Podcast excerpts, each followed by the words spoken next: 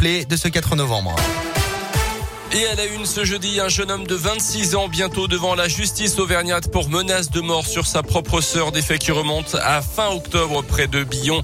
Il comparaîtra également pour des faits d'outrage et d'ivresse sur la voie publique. C'était à Clermont le week-end dernier. Les gendarmes étaient en train de monter justement une opération destinée à interpeller cet individu potentiellement armé et dangereux. D'ici l'audience au mois de février prochain, il a été placé sous contrôle judiciaire. Cinq mois de prison dans trois avec sursis pour un homme d'une cinquantaine d'années jugé cette semaine à Clermont en novembre 2017 dans le centre-ville. Alors en état d'ivresse, il s'en était pris à une patrouille de policiers, les menaçant notamment avec un couteau de 30 cm après avoir agressé des automobilistes. Ils parviendront finalement à le maîtriser en utilisant du gaz lacrymogène, déjà condamné à 11 reprises notamment pour des faits de violence. Il était en état de récidive au moment des faits.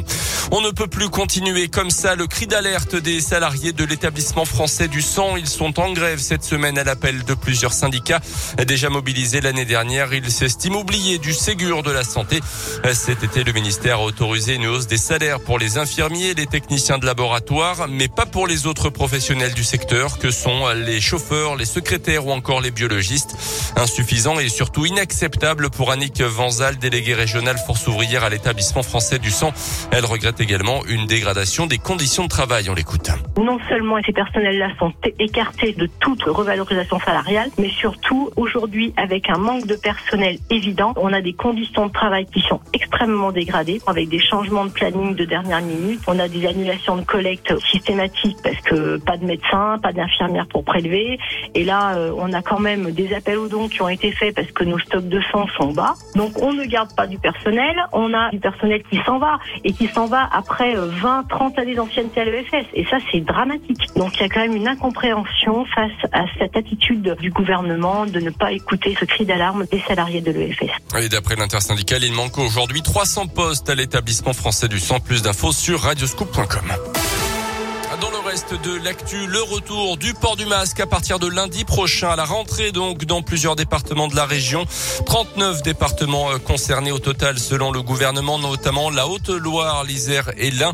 Tous au-dessus du seuil d'alerte fixé à 50 cas de Covid pour 100 000 habitants. Le retour euh, du port du masque à l'école, le Puy-de-Dôme et l'Allier y échappe donc pour l'instant. Par fin de scandale autour du vaccin Pfizer, un sous-traitant du groupe pharmaceutique aurait falsifié une partie des essais cliniques et tardé à assurer le suivi des effets secondaires.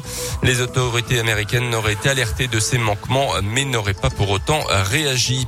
C'était l'un des rares effets vertueux de la pandémie, la chute des émissions de gaz à effet de serre. Elles sont finalement reparties de plus belle avec la reprise économique, selon une étude publiée ce matin en marge de la COP26 qui se tient à Glasgow en Écosse. On se rapproche en effet des niveaux d'avant-crise. On pourrait même frôler le record absolu de 2019 cette année. Un mot rapide des sports avec du foot et le Paris Saint-Germain tenu en échec hier soir en Allemagne à Leipzig en Ligue des Champions. C'était la quatrième journée de la phase de groupe. Deux buts partout à suivre ce soir la Ligue Europa. Trois clubs français engagés. Lyon reçoit le Sparta Prague. Monaco Eindhoven également à 18h45 avant à 21h. Marseille et Lazio.